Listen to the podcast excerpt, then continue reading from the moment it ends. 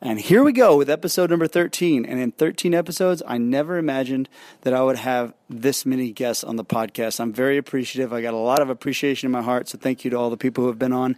This one is a special one. I really, really enjoy talking to this guy. He's uh, got a crazy, interesting life from lead singer in a band, touring, to business owner, to professional artist any, everything in between. It's just an incredible. It's a really cool story.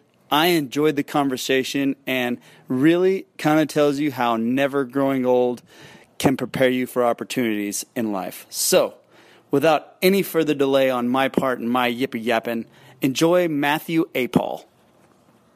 And it's recording. Oh, cool. So, um, I'm Matthew. I am a visual artist currently based in Syracuse, New York. Um, I'm studying painting at Syracuse University for a master's degree. And um, I don't know, let's see, it took me good 15 years out of undergraduate to finally get all the ducks in the row to get myself to graduate school. Um, it was kind of a long game goal, but I got here and here we are now. And yeah, that's, that's the story. Everything in between is kind of the history up until. Everything in between yeah. There's a lot in yeah, between. Yeah. So there's a lot in between. I know not. I mean, nobody's gonna know this except for us two. But I basically got to know you rather short period of time on our Boston trip that I've talked about several times on the podcast.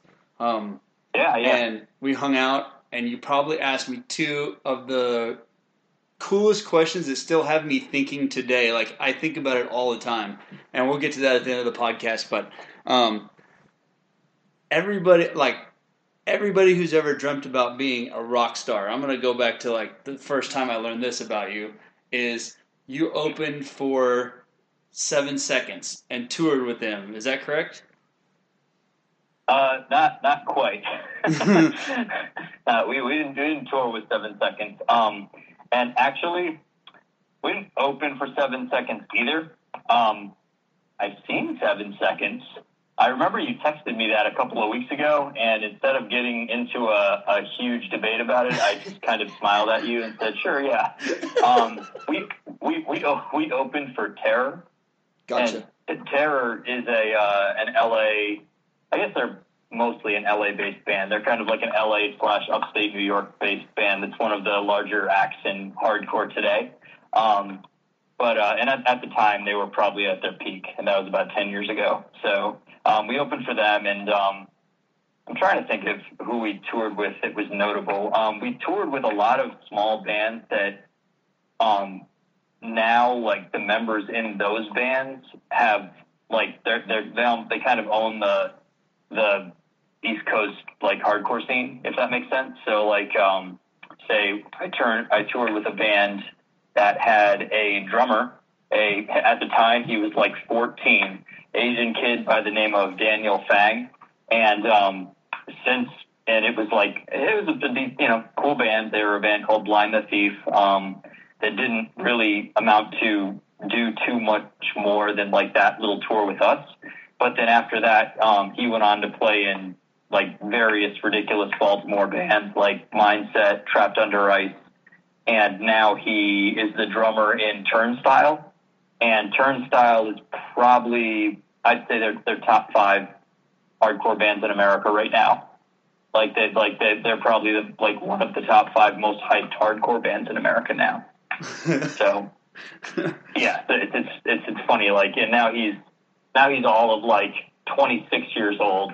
And it was like, yeah, I remember when he was like a tween, you know, so. Holy cow, um, a tween touring in a hardcore band. Yeah. That's crazy, man. Yeah. Yeah, yeah. And, and, and you know, it's funny, like, there, there's a decent amount of that. Like, a lot of that if they get into it early enough, um, like, there, there was a band uh, from Boston called Have Heart, and um, Pat Flynn, the singer in that band, like he was in high school when they did like they were playing huge festivals and stuff, and you know there's stories about like, all right, what did everybody do on the weekend, and you know everybody's like telling their stories, and he's like, I was on tour, like I was I was six states away doing like a, a you know a, a three night thing and it's just cra- crazy crazy stuff. Underground music is so cool like that. So um, there's like no rules. There's no there's no um, you know there's very very little booking agent activity. There's uh there's very little you know outside promotion except like what you could do at the time. It was like what you could do over MySpace if you remember MySpace, um, and what you know what you can you know, which is basically just what you can do by yourself. So um, anyway, sorry, that was a, a longer. So uh, the short answer, we, we never opened for seven seconds. I love seven seconds. I've seen seven seconds. Um, we did open for Terror at one point. Ah, gotcha, gotcha. It's still an awesome story, regardless. I know it, I must have got that mixed up in the thing of like when you were you were like, yeah, I, I kind of was a singer in a band. It's like a hardcore band. Like if you ever heard of Seven Seconds, I'm like, uh, yeah, I have. Hello, but uh, I anyway that that's probably where I got that mixed up. But still, an awesome story. How old were you at this time? Um, let's see. I was in the band from when I was 25 until maybe about 27. I'm thinking. So it was like it was 2007 to 2009 was when I was in the band. I I left the band in 2009, and they um they you know they found a replacement, and they were still going strong for a while. They they got signed to a, a pretty large indie record label out of Maine, and um, it was one of the record labels that like a lot of the decent Boston bands went to for a while, and um, I think about a year later they decided to call it quits. Uh, the the guitar player had a kid. Um, when I left, the bass player left as well, so then they had to replace him. So um, I, I guess I was kind of the start of the of um, the you know the end of that band, which is a little sad to me because we were good. But um, but yeah, there a lot of the guys that you know did not have kids or did not have huge ridiculous college loans went went off to play today. And for so. anybody that doesn't follow hardcore music at all or the punk scene, the Northeast is kind of the mecca. It's like getting dropped into the all stars of hardcore music, pretty much.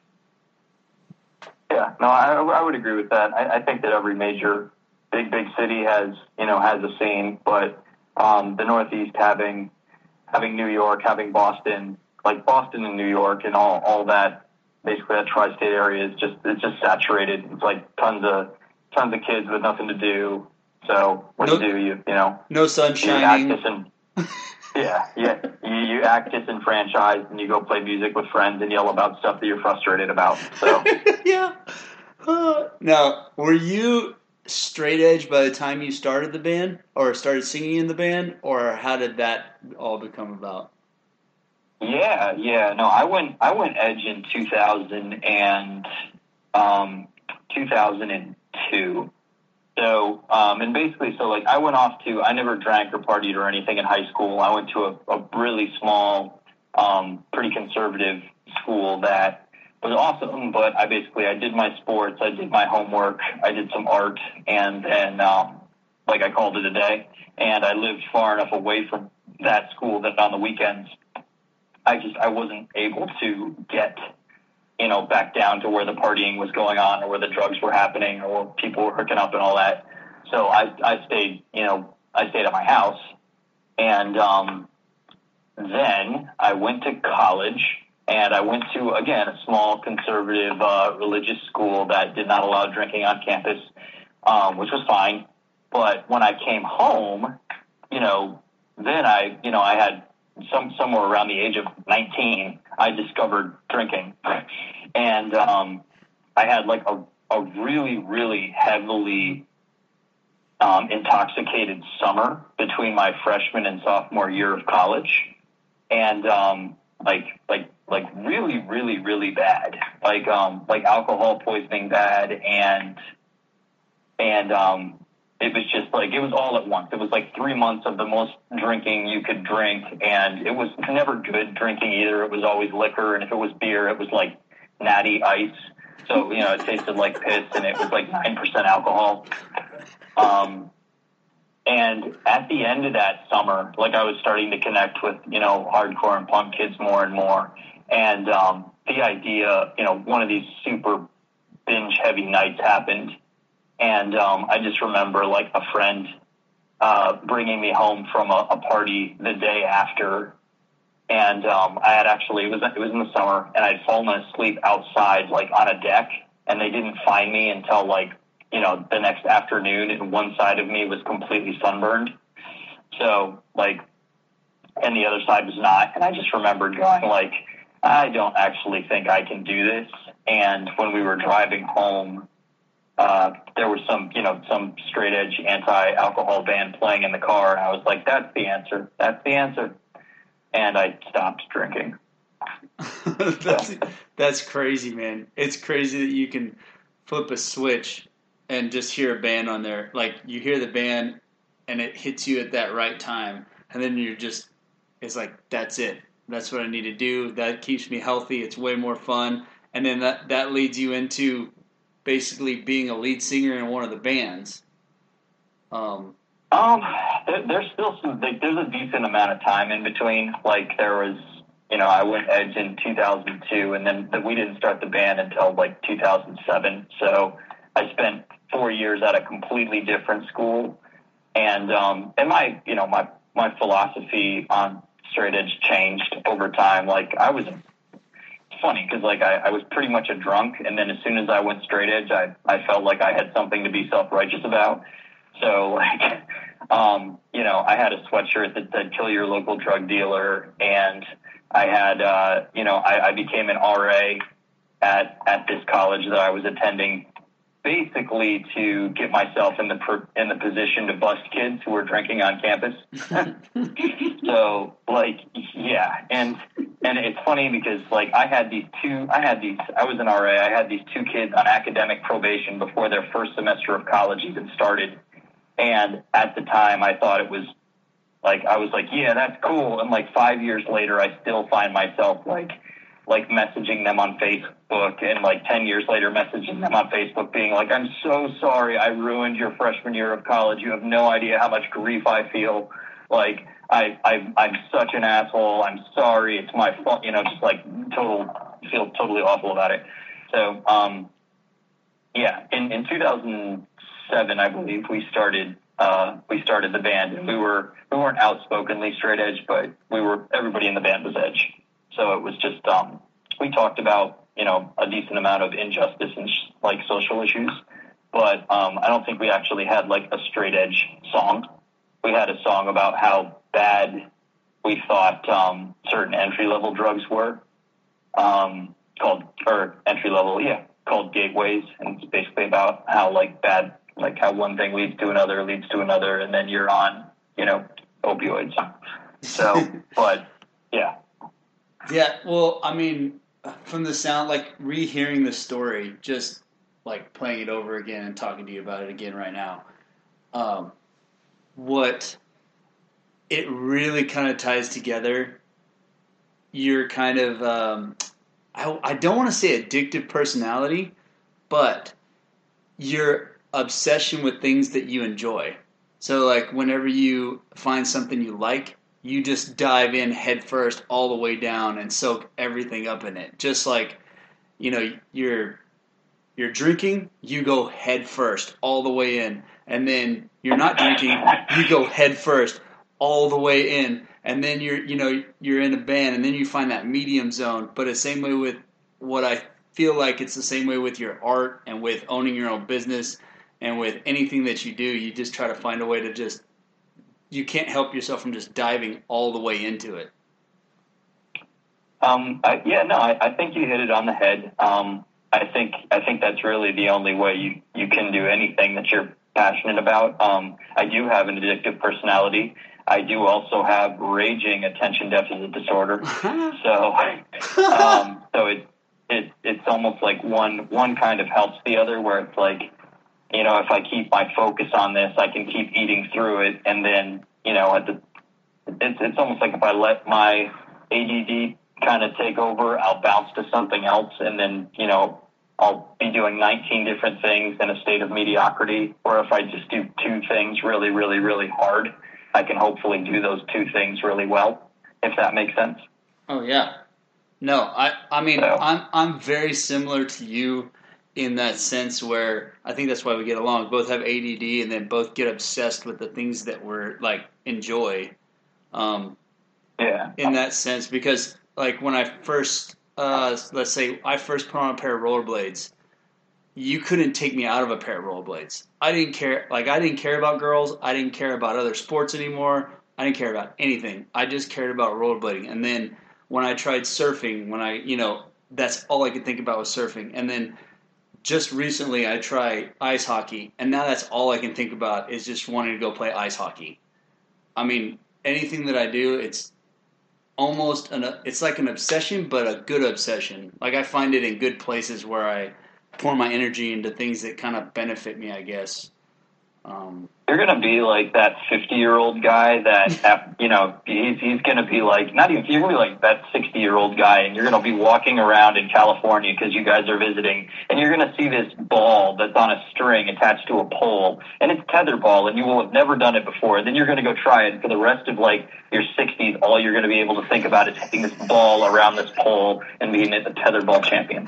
I'm gonna I'm gonna talk trash to all the other sixty year olds or even little kids like on the playground. you want to go? Yeah, yeah, yeah. No, I, I can see something of that nature happening. And, and and my question is like, I was gonna ask like, what happens when you're too old to get a new addiction? And I don't think you're gonna like let it happen. Like, I think if you get like ridiculous osteoporosis or something, like you're gonna find like, okay, now we're gonna do this is gonna be thumb wrestling. Like, I'm going to I'm gonna do thumb wrestling. Here we go.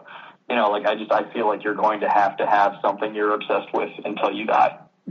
yeah, it's gonna have to. That's what I told her. Unless I break my back or, and even then, like I'm, uh, when I just even being out with the injuries I've had and having to work around it, it never slowed me down in finding something to to find it. So you're probably correct there. Um, I would like to think that I would mellow out, but then I don't want to mellow out at the same time. Like I kind of dread the day, but I'm going to be accepting of it if it happens but I'm not going to think about it too much if that makes sense. I'm just going to keep rocking and rolling until I run out of things to be obsessed about. So I, I have a I have a an idea about that. So I, I think as people grow, I think that the folks that truly that truly mellow out, essentially what they're doing is they're saying, I, I'm too mature for the person I was. You know, I, I think it's a little bit healthier to simply expound upon your experience, but you know, keep keep those little bits and pieces from the past. So, like, take for instance, I do not listen to really heavy, really fast hardcore all the time anymore. Like, I, you know, I just I listen to other things when I'm in the studio. Um, I listen to music that's a lot more mellow because it allows me to focus.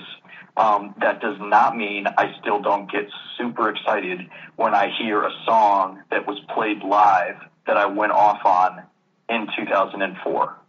You know, like like those little, you know, those those little like um, those little pieces of nostalgia are still really important to me, and they still um, really make up some of the fabric of who I am. Even including like the music that I decide to listen to now, it's like this has to in some way reference the the bank of music that I was obsessed with for the last 20 years.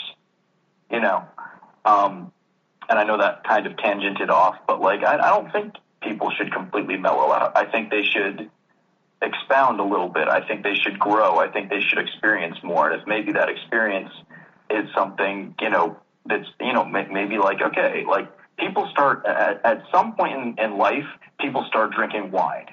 Like I don't know when that is, but like all of a sudden, somebody, all of a sudden, it's like it's like a girl hits a certain age and, and at, at like she's gonna have a glass of wine, and then it happens for with dudes too. I'm noticing all this is these are all my friends. Like now, I'm even kind of past it because I'm like approaching 40, and so are you. I won't say that too loud, um, but like um, it's like it's like all of a sudden it's like all right i'm going to have a glass of wine before bed it's like when did that start like wine what you know and then it's um that's cool like do, do you still um like like i order chocolate milk at restaurants all the time and everybody looks at me like i have four heads like why would you not order chocolate milk it tastes great You're you're 40 with chocolate milk. That's a kid's drink, sir. I'm sorry. You can't order off the kids menu. That's what I'm saying. They like look down at me like chocolate milk, like milk with chocolate in it. I'm like, yeah. Do you do it differently here? Yeah. So I think you bring up an awesome point, though, man.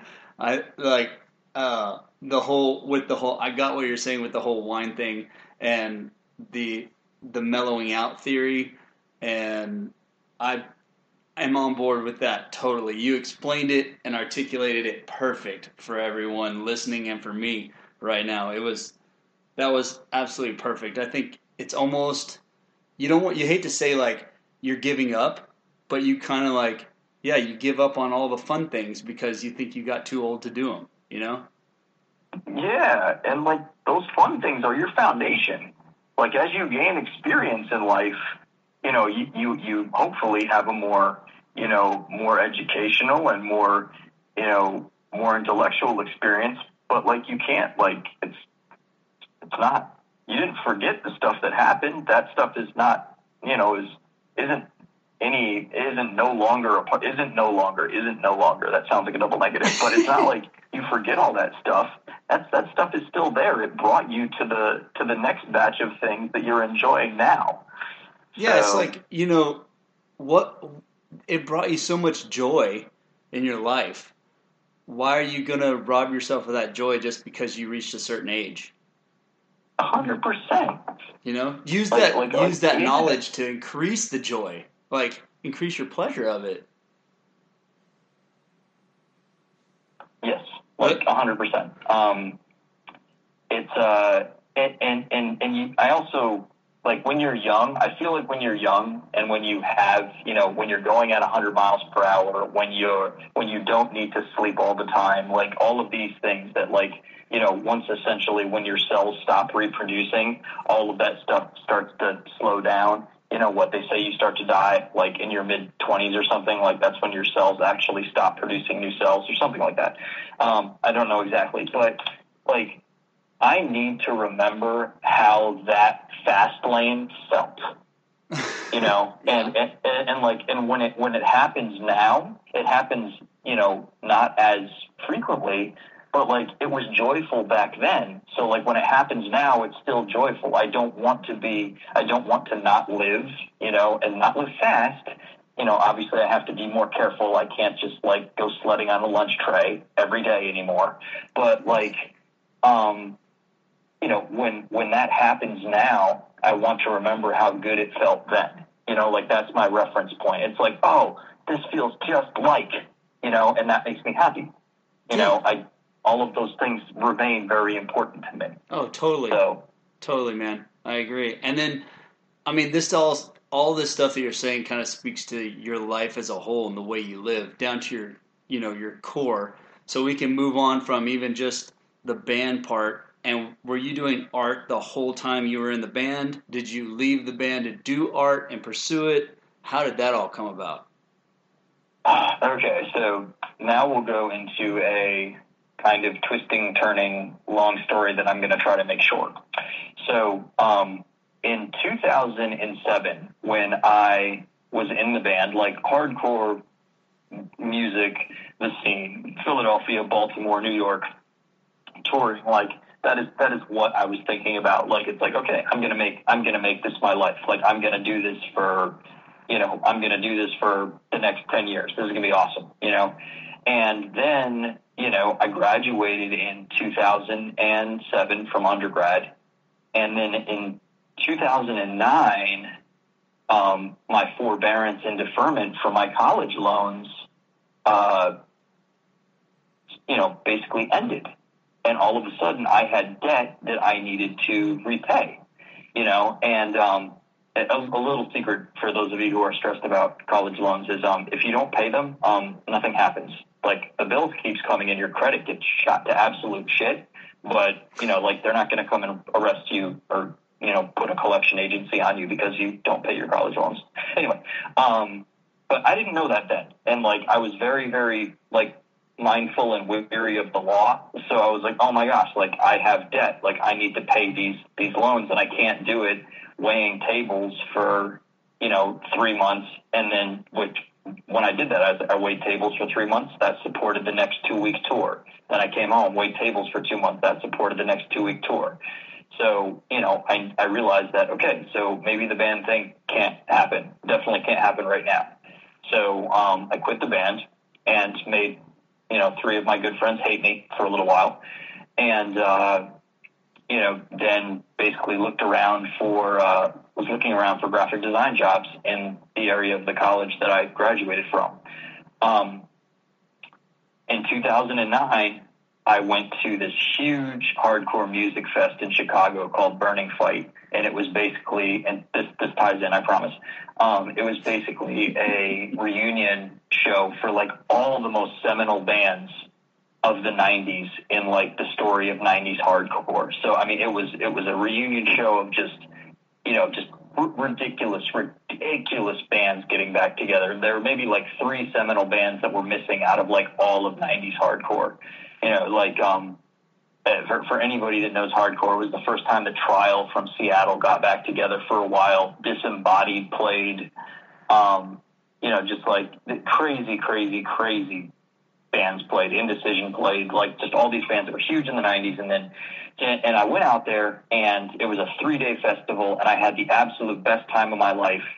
And um, we drove my me and two friends went out. We drove my car, and on the way home from Chicago Sunday night, I T-boned a deer going like 85 miles per hour on Route 80. Um, Holy moly!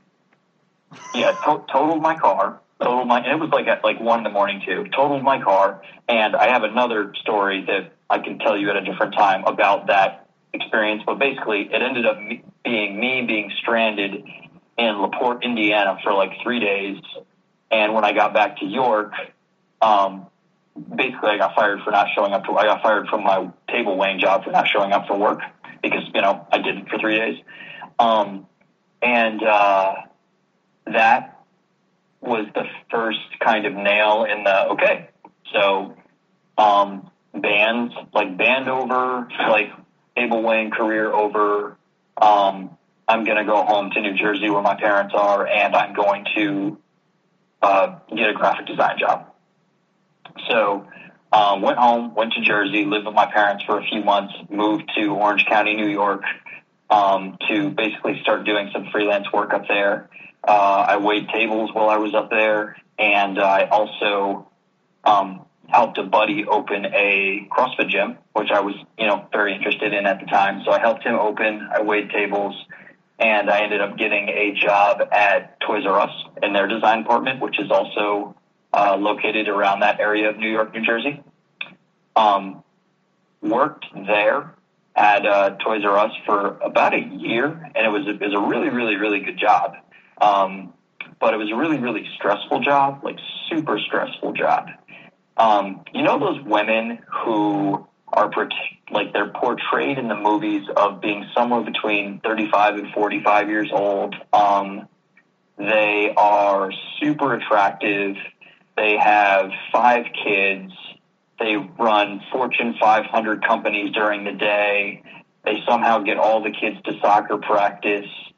And um, they have amazing sex with their husbands at night. And they basically, like, life is somehow this grandiose, organized, super hot midlife perfection.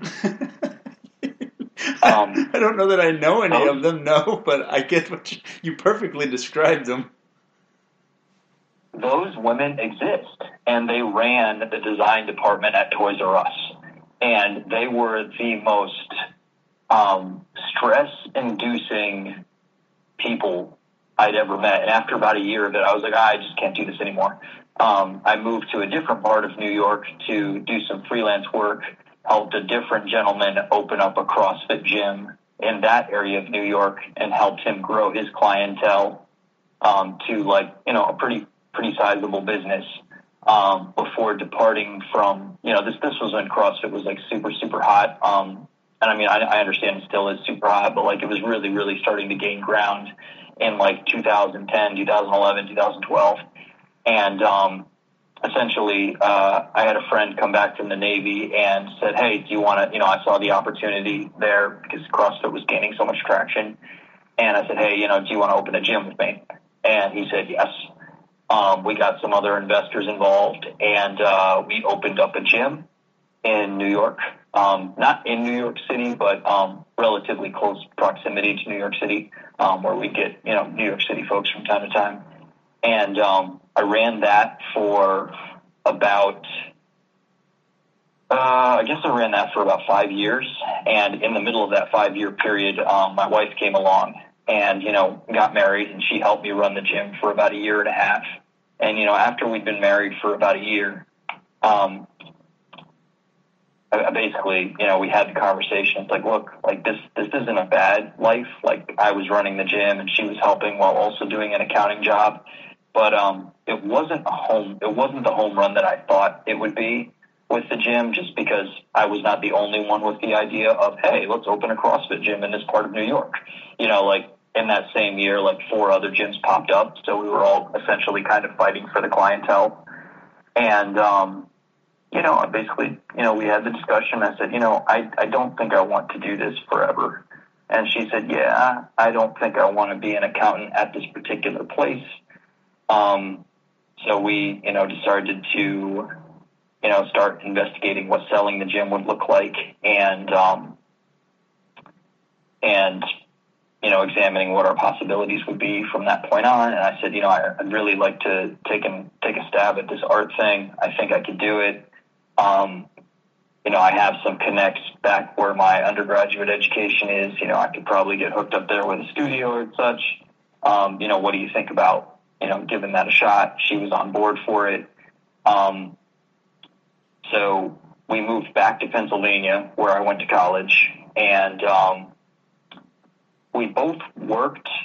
I worked uh, a contract job for the U.S. military doing technical graphics, and I was able to do that remotely.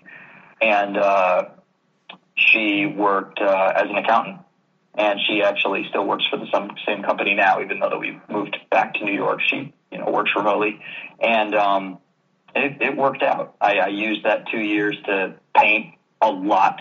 Like I probably spent about three thousand hours in the studio over the last two years, just trying to get ready for things.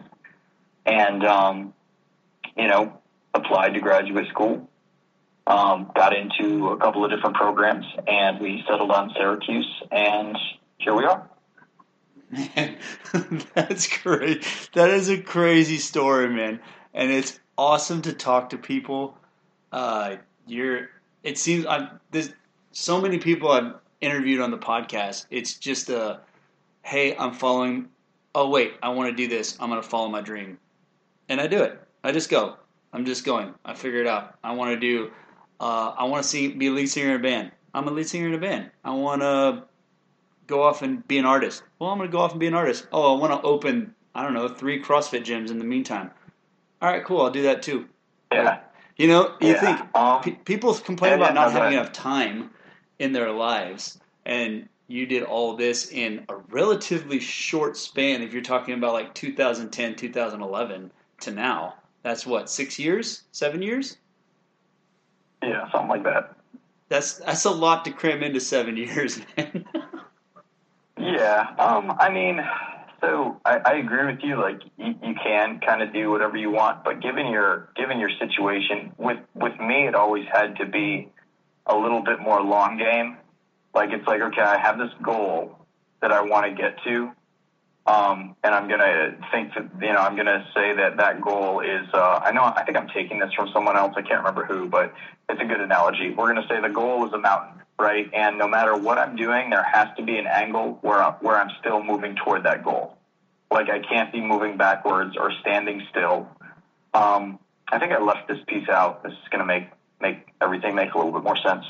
But um, in 2007, when I was in that band, I'd always still been really interested in visual arts. Like if I ever went to like Borders, I wonder if people still remember what Borders is. Anyway, Borders was a bookstore like Barnes and Noble. Yep. Um, and whenever I'd go in there, I'd always find myself like snooping around the you know the contemporary art magazine section because I wanted to see like what graffiti artists were hot and like who was painting what and all that stuff.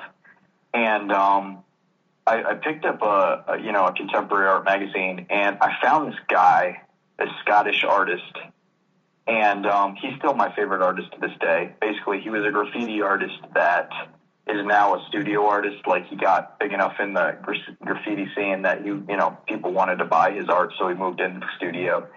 And um, I saw this guy's work. His name was Conor Harrington. He was a Scottish artist who's based in London.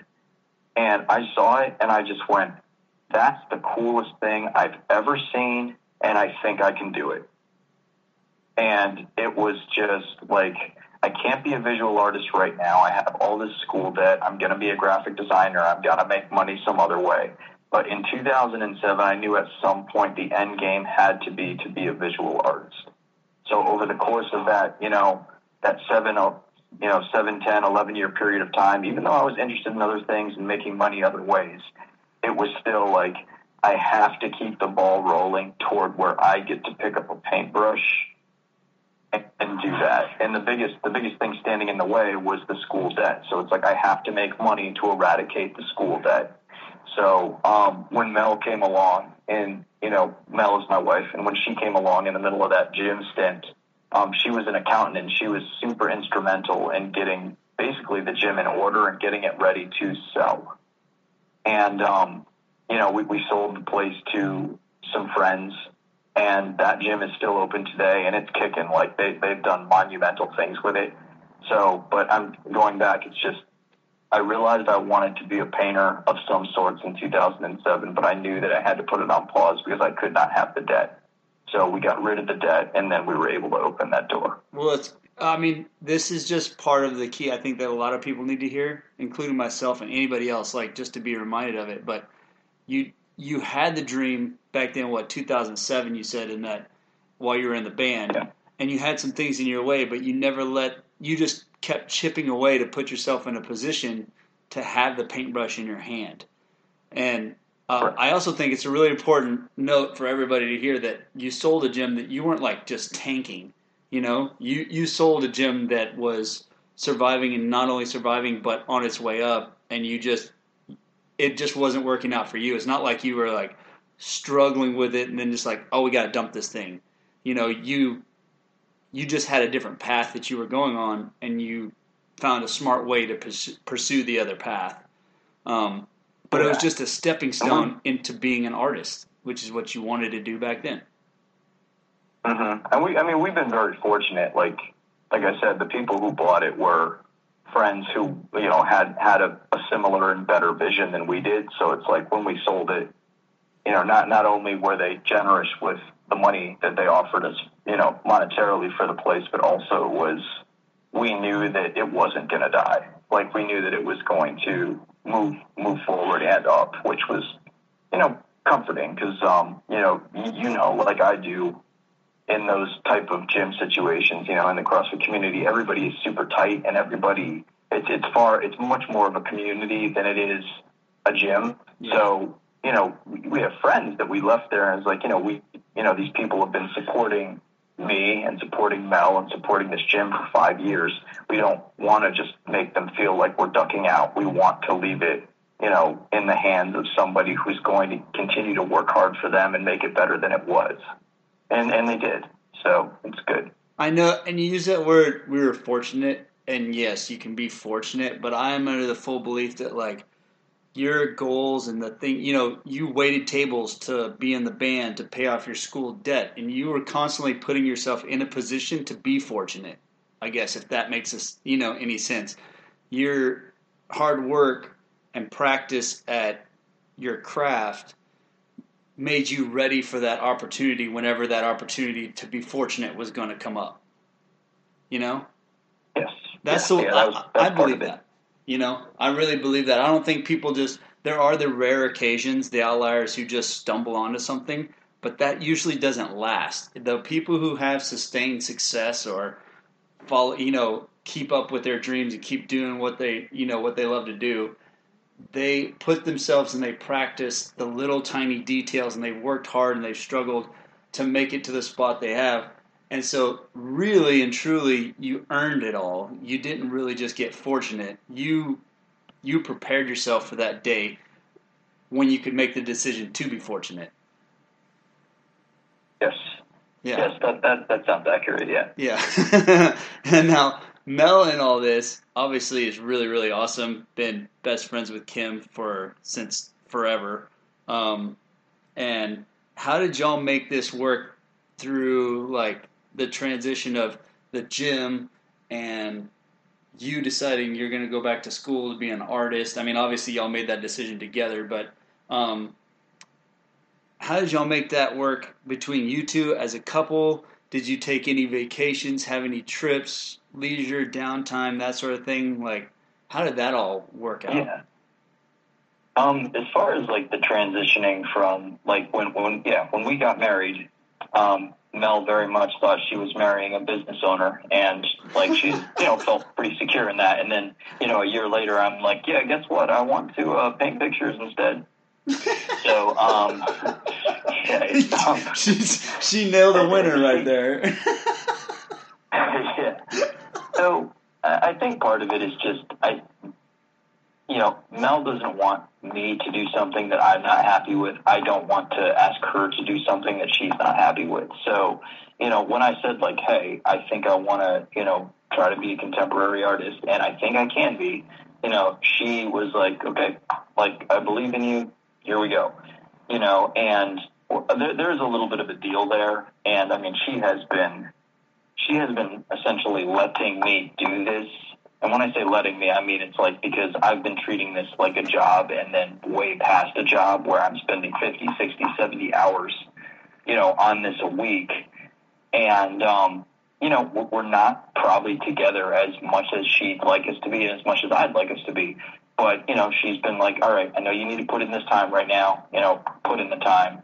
And there's a little bit of an understanding that, you know, um, she's kind of exploring some options of what she maybe wants to do. She's working in accounting right now, but she's not sure that you know that that's going to be the end game for her. And she knows that once she decides what she wants to do, I'm going to be 100 like percent supportive of that.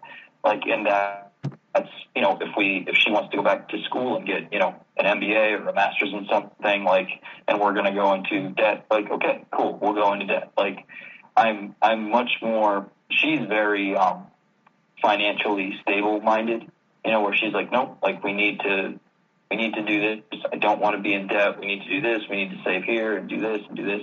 And I that's good because we kind of balance each other out. Because for me, it's like I'm just money. Money will come. Money will go. Money is money. We're not going to be homeless.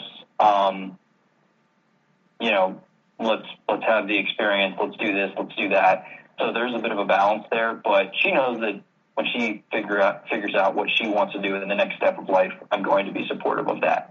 So that's basically where she allows me the support that I need right now to, you know, develop into a practicing artist. Holy crap, man! Um, like if you flipped the whole script around, it's like we're the same couple. Yeah, yeah. No, there there there are huge there are huge similarities between you and Kim and Melanie and I. That's, Um, yeah, that's um, crazy. I, I realize that. yeah, I'm like uh, all the time. I'm like, yeah. I mean, we're not going to go homeless. We're going to be fine. Let's roll the dice. Let's do this. You know, more on the calculated risk side versus um, very financially stable, budget conscious, uh, holds everything together. You know, saves the day for me a lot of times when it comes to that sort of stuff. Um, yeah, totally. Yeah, yeah. And I mean, we, we do, we allow, you know, we, we allow ourselves to have an experience, you know, you know, here and there. Like, you know, we will, you know, we'll go and hang with you guys in Boston or, you know, we, uh, we have relatives in Michigan and relatives down south and, you know, we'll, we'll visit them a bunch and we'll, we'll road trip and we'll check out, you know, the, we're in upstate New York now. So we'll, you know, we'll check, check out the Finger Lakes and we'll look into, you know, Buffalo and Toronto and Canada and all that stuff. So like, well, we like to explore, you know, but, um, but right now it's still like, you know, in reference to kind of the plan that you have for your adventures with your family. If, um, you know, from that I've heard from some of the other episodes, we're not quite at that point. It's more just like, okay, let's not be irresponsible with money for a while. And then an opportunity to be responsible comes up Kim wants to meet us in Boston. Do you want to go? And it's like, oh, that doesn't sound like it's going to be a financially smart decision, but yeah, I think we should.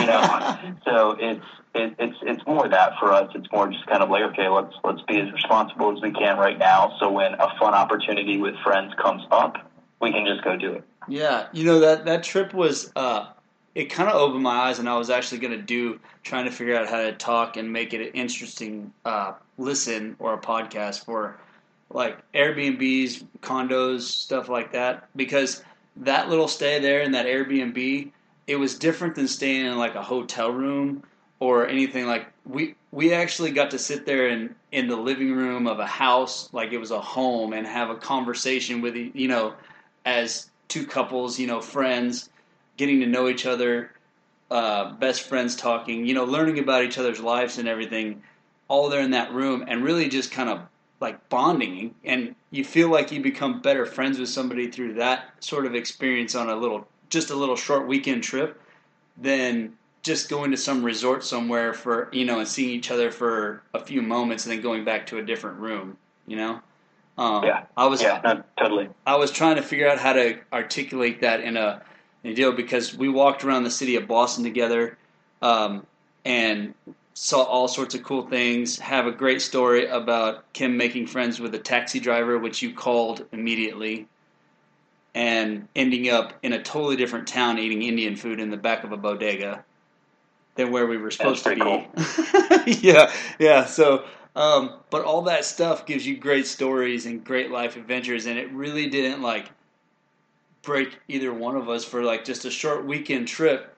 It gave, I mean, it gave me a bunch of memories anyway, and then it actually made me like, hey, we need to call Matt and Mel up and try to figure out how to do something else. Like I constantly tell Kim that, like we need to figure out how to go hang out again. So um, I can't get married again, so you can't come hang out at my house again for that reason we got to figure something else out. I mean, let's be honest. Like we're adults, you can do whatever you want. If you want to, you know, restage the ceremony or fill your house with ball pit balls, you can do it. Like you can, you know. That's true. You, the ball pit. do whatever you want. Ball pit's kind of sound um, fun. So, um, but yeah, just I, I, I think I think we're you know we're in a, a time now where, um, you know, adulting can be, you know, uh, what cumbersome and tedious, but it also can be super fun because there are absolutely no rules except you know like how much money do you want to spend or not spend. That's really that's really the limiter. So um, and then you know instead of instead of just going and taking a vacation, you know, coordinating and taking a vacation with another couple or friends is to, you know, up the experience, you know, tenfold because you have something to do when you're there other than just like go to the beach or explore whatever and yeah you know sure like i love i love going solo with my wife at the same time i know my wife loves her friends so yeah yeah yeah well just a, a quick question that popped like the top of my head. Like all this art stuff, and I don't know. I mean, I know some of the stories. How many of them you can share? We could probably have a podcast for about four hours of all the stories in your art, and you know what you've done to create some of your art and all that. But um, where are some of the places art has maybe taken you? Just like the passion of art, and then how have you found some of the inspiration for your for like your paintings and your style of painting and how does that all come about? Sure. Um, okay, so um, part A of that question, um, at, at, this point in, in, time, like that's what's that's what's bringing me to cities. Like I, you know, if, if I'm going to a city, I'm I'm interested in two things. I'm interested in where the best coffee is, and I'm interested in you know, the gallery scene and then the street art scene. Um, you know, like I'll I'll do a decent amount of googling of where you know where to find the the you know the under under the bridge graffiti and whatnot, and you don't usually get the best stuff that way because the best stuff is always you know hidden from the internet somehow. Um, but yeah, like you know, I'll find that stuff. Um, if we're if we're touring, you know, if we're tourists in a city that has you know, and, and we're there to visit friends, I'll be like, yo, I want to see, you know, I want to see where's the art, you know, where where is the best art, um, you know, where where are the ridiculous murals, you know, and it's not not because I'm, you know, think murals are so amazing, but you know, I just I want to see what somebody thought was important enough to make huge on the side of a building, knowing that millions of people were going to see it. Um, and yeah, and then like the gallery scene, like I'm very much into um like painting. Like there's a lot of art going on in a lot of different forms. I just I really really like painting and drawing and people that have control over over those two media, you know, and how they how they basically mix them. Um, those and, and partly partially is because that that's what I do. You know, like uh, you know, I, I want to see things. I want to see someone do do what I do much better you know, I want to say, okay, I want to be impressed by somebody who's been doing this longer and is way better than me at it, and I want to see what they can do with, you know, this stupid little colored oil stick and, you know, this turpentine and this brush. You know, like I want to see just what magic somebody can produce using these slimy oil colors, and I want to see like how realistic this person can make this look using this piece of graphite you know, those those things really really impress me. And it might sound like super boring, but that's what's you know, that's very interesting to me. Um, my artwork, my artwork comes from, um, let's say, um, the inspiration from my artwork comes from um, the idea of being. Uh, you know, disenfranchised or separate groups of people. Like basically, um, I'm interested in all things urban. You know, I, I want to see I want to see places on the wall where people have posted millions of things and then torn them down, and there's little bits of shavings and little bits of little bits of those pieces of paper left from ten years of people posting bills where it says post no bills.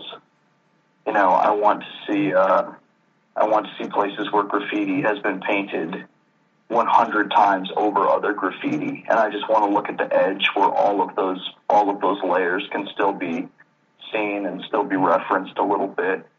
Um, I want to see art from people that don't have a venue. Like that's what's really interesting about graffiti to me. Um, you know, not not sponsored graffiti, not graffiti where someone pays someone to make something, or not a mural, but like graffiti in places where you're not supposed to paint. You know, illegal graffiti, and it's not because it's good. It's because someone essentially said, "This is my mark, and um, I don't have a venue, so I'm going to put my mark here, and you have to pay attention to me at least for a millisecond." You know, like I'm going to paint this here, and then you're going to see it, and um, and I'm going to leave evidence of my existence. Like that's extremely inspiring to me. Well, it's the fact that. Go ahead. No, I, I was just going to say it just popped in my head. It's kind of like they took the chance on doing something illegal for just a passion of art. Correct. Like totally, and it's yeah. yeah. I mean that that um, that right there is like the definition of passion, and they don't have to be good at the moment, but that sort of attitude kind of makes you good down the road. Yeah, no, hundred percent. And like, and dude, like that's it's it's punk rock, it's hardcore, it's hip hop, it's all these, it's it's people being creative out of a void of not being given a place to be creative. It's it's do it yourself. It's it's backpack rap. It's you know it's it's all of these things where where people just they have the need to be creative because they don't have a venue and they don't have an audience. And basically, the commercial art world said you're like you don't belong here, you know. And then every once in a while, one of them like you know breaks into the commercial art world and owns it. You know, it's um yep. like those those things are what inspire me, you know. Um, and and also pe- people that are, you know, like uh, a lot of my paintings portray homeless folks, and that's because, you know, basically society has said you're not worth our time. Like, you know, like you're you're not worth our time, you're not worth our money, and you're not worth our time and our money because you have no profit margin. You don't pay Like taxes. we cannot. Yeah, you don't pay taxes. Um, we can't make money off of you. You're not a consumer, so you're not worth anything as a human being. Like that that injustice, and, and that like it's sure that's homeless people, but it, but it's anything. You know, it's it's if a if a you know if a person has a has a, a low to no profit margin, they're not taken seriously. They're not worth anything as a human being. You know, which it, that just it, that makes me so angry. You know, so that that that's probably it. I, I'd say that's probably it. Just you know, um, people that have been removed from society, um, and and and removed from a, a place of home, removed. You know, I used to say that I was really interested in communities. Well, I think I'm more my interested in is like the lack of community when when someone is no longer allowed to be in a community. You know, because you know, like it's like, all right, you're an alcoholic, you're a wino, you're this, you're that, like, like you're a bum, like, and and people, you know, I've I've had a conversation, I've had conversations with people where it's just kind of like, you know, like, why are you so interested in homeless folks? It's like, why are you so uninterested in homeless folks? You know, like when you walk through a city, like, are you are you are you trying to to make eye contact with homeless folks or not? Probably not you know like it's it's why are you why are you so so disingenuous with them you know um yeah i could i could go on this for like an hour but yeah but basically i'm i'm interested in groups of people that have been separated from mainstream society and that's what i paint yeah, like you're tapping into the forgotten. Yeah. Yeah. yeah they they cast they cast aside the you know the the leper the any of that But you know like so just to bring this full circle back to your band like that sort of uh, that moment in the car where you hear the hardcore music and it like you're like that's the answer. That attitude is bleeding through in this even though it's with a paintbrush and it's art and it's social issues or whatever it may be it's like there's people who don't play anywhere close to what the same sound of hardcore punk rock that are every bit as hardcore punk rock with their attitude and their words and their their deliverance of it that that's the thing that I'm attracted to. It's it's that Oh, feeling that comes from it. You know, just the yeah, the yeah. same thing. The same thing is like standing up for the forgotten. Like let's remember these Yeah. these outcasts, these misfits, these the the people who are just like, hey, don't listen to that stupid music or you're gonna become a bum when you get older, type of thing. Yeah, yeah. I mean, and it and it goes it goes in all directions. You know, like you will find you will find those people everywhere. You know, like you will you will find people that bring that attitude to work every single day. Um, and, and and yeah, I'm I'm no different. I'm the same person I was when I was 20. yeah. I'm just a little. I'm maybe just a little bit more educated and with a little bit more experience. Yeah, But the, it's the experience, man. That's what the experience is what gets it. That's how you learn is through all the experience and you gain confidence and then you're like, "Oh, I can be this way and still do this and I can still be punk rock and it doesn't matter." Like, Yeah. yeah. That that's that's the enjoyable thing right there about um I guess as you age and the experience that you get and you know us two again getting closer to 40 um, and not giving up the dream or whatever it may be is that you learn that you can you can carry it on in many different forms and it doesn't have to be in the form of a mohawk with a colored hair you know in fact it's more so the opposite you can be more of a disturbance to the system by getting in the system Yeah. Yeah. Totally. you know 100. percent yeah. Well, all right. We've gone almost an hour already, and I could actually keep talking because I had a whole bunch of things that I wanted to talk about. But let's get down to the actual question that you asked me that was burning in my head forever now. And I think I have a better list together because it was a really difficult decision for me to make. But it would be Okay. you, you asked me while we were walking around, you said top five bands that you would have right now, non hip hop, and you asked me top five people living that you would want to sit down for a day and have a conversation with, like hang out with them for a day. Um, obviously, okay. both like both of us at that time said Henry Rollins. That's always going to be on the list. I would have said Anthony Bourdain, but he's back then he was alive. Um, yeah. But anyway, so I want to pose this question to you in this form. The same thing, the top five bands that you would have, top five CDs, and then top five artists that you would put, like, if you had to only look at somebody's art, those top five people. Oh, man. Okay, cool. Um, so, um, I'm, I'm gonna I'm gonna adjust the I'm gonna adjust the the artist question just a little bit, and I'm gonna go with living artists. Okay. Okay, that works. And it's just because um, I think that um, if there's anybody that ends up listening to this and then goes and looks at an artist, like I, I want them to see and support living artists. Oh yeah, for sure, so, and make it right. something new and relevant. I like that. Yeah, yeah. So all right, so um, top five bands. Um, uh, would definitely be uh, number one would be the Suicide Machines. Oh my um, gosh, Yahoo! Yeah, like they they that that's the band that kind of like was the the break in. Um, I, I I got into them and Minor Threat at the same time, but when I think about Minor Threat and the Suicide Machines now, like I still listen to the Suicide Machines all the time, and they still get me excited. And Minor Threat is just they're, they're still cool, but I mean, eh, I I'm tired. Um, let's see. Um, uh, next would be uh, Painted Black. Painted Black is a Kid Dynamite offshoot, not offshoot band, but basically Kid Dynamite is a hardcore punk band from Philly that broke up and then they kind of turned into two other bands.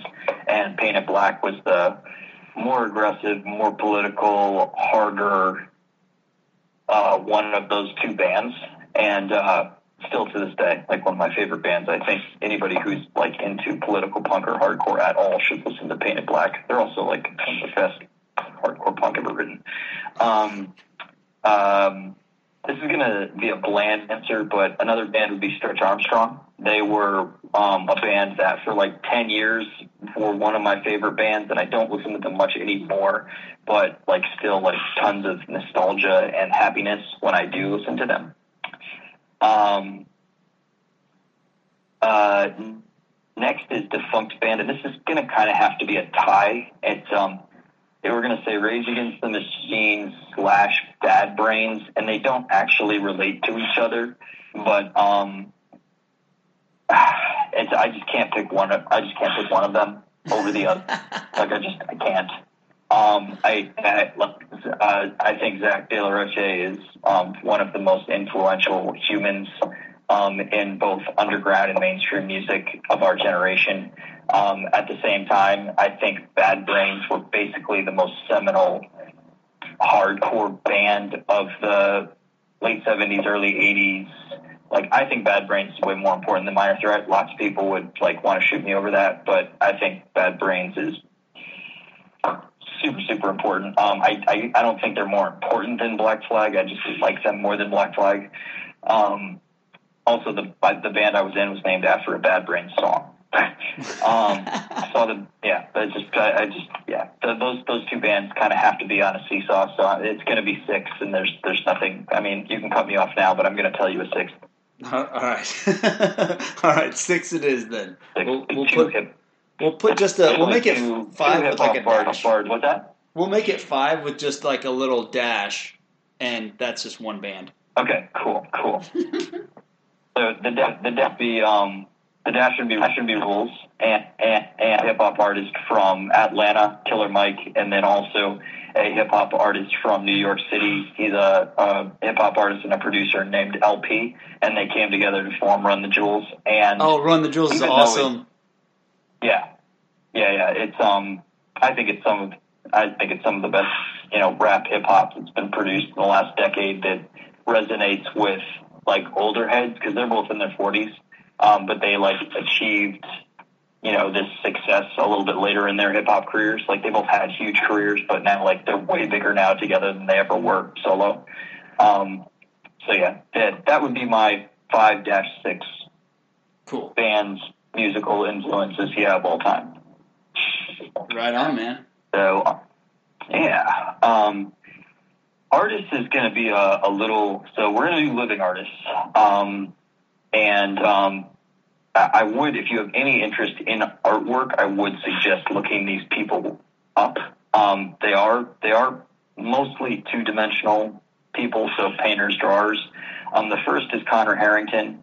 He is I mentioned him earlier. He's a Scottish. Um, uh, he's a painter. Um, he started off as a you know as a kind of a realistic graffiti artist, and then moved into a lot more studio work. He still does you know tons of mural work, but he's just awesome. He's the guy that made me want to be an artist. I basically saw one of his one of his uh, throw up murals and then just went that like I need to do that. Whatever that is, I have to do that, I think I can.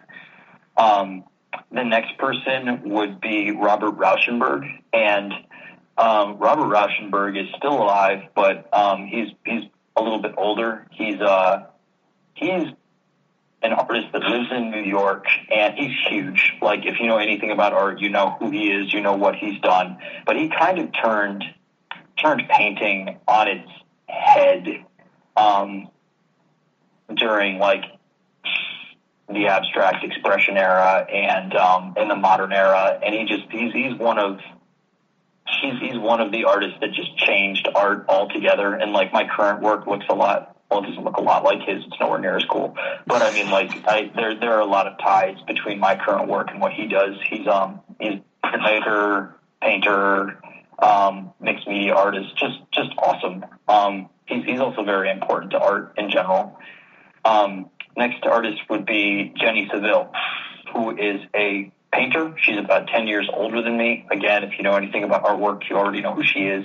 Um, she's a figurative artist, and she paints mostly the human figure in um, fairly uh, violent solo settings. So, like, let's say you, would have, uh, you know, uh, uh, abuse victim, like she might depict that abuse victim's face, but in a very painterly manner. Like nine out of ten figurative painters just want to be Jenny, Jenny Saville. So um, I would take a look into her. Um, next would be, um, excuse me, next would be Rachel Rickert. Um, this is a little bit more art nerdy. She's a painter who's, I believe she's only like 26 or 27. Um, she's out of New York City and um, she just, she paints space and she paints, not space like outer space, but like she, she paints environment um, extremely well with the human form in it. Um, she, I take a lot of, I guess, uh, influence from her work, and um, so Rachel Rickert, look her up, and then the last one would be Phil Hale. Um, Phil Hale is a I don't know if he has dual citizenship, but he um, he's based out of London now. Again, he's like maybe 10, 15 years older than me, and um, he's one of these guys that is super influential in the way that current figurative paintings are produced.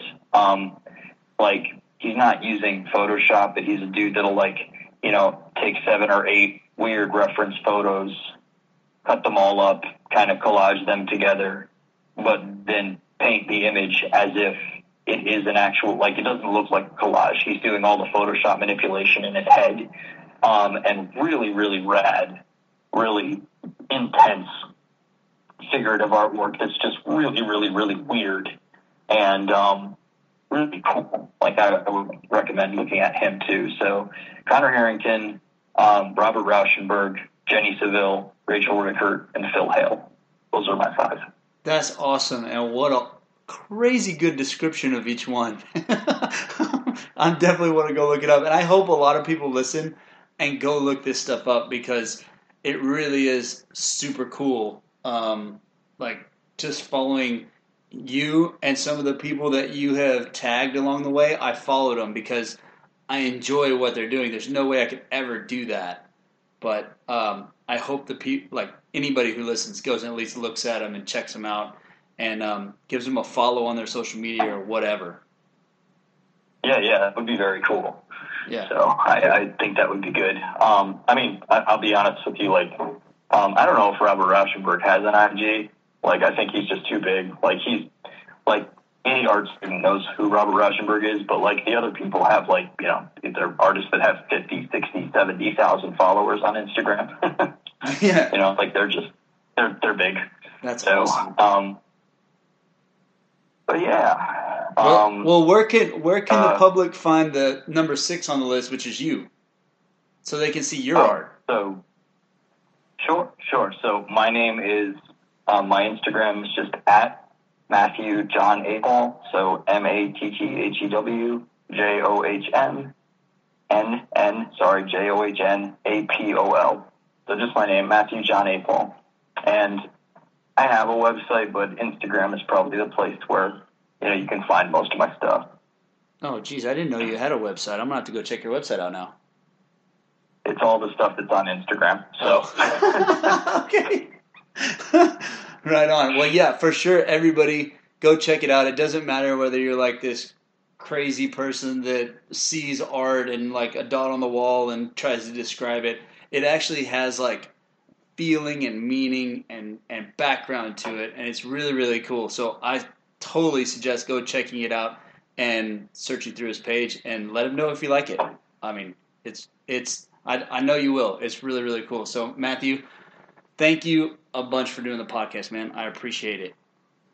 Oh wait, wait, wait! Hold on, you can't go yet. You have to tell me. So, who are your five people? Oh, all right, all right. We're gonna do this. I'll do the the five bands because I, I got that down. Okay. H two O always has the top because that live show at the Warped Tour, like, sold me for life. So Yeah, H2O. it. That's it for you. H two O is always at the top, uh, and then Okay. I, I got two is Tribe Called Quest, but you can't put hip hop in there, so I'm gonna take that out and I'm gonna put in um, MXPX because they're gonna be on the list anyway.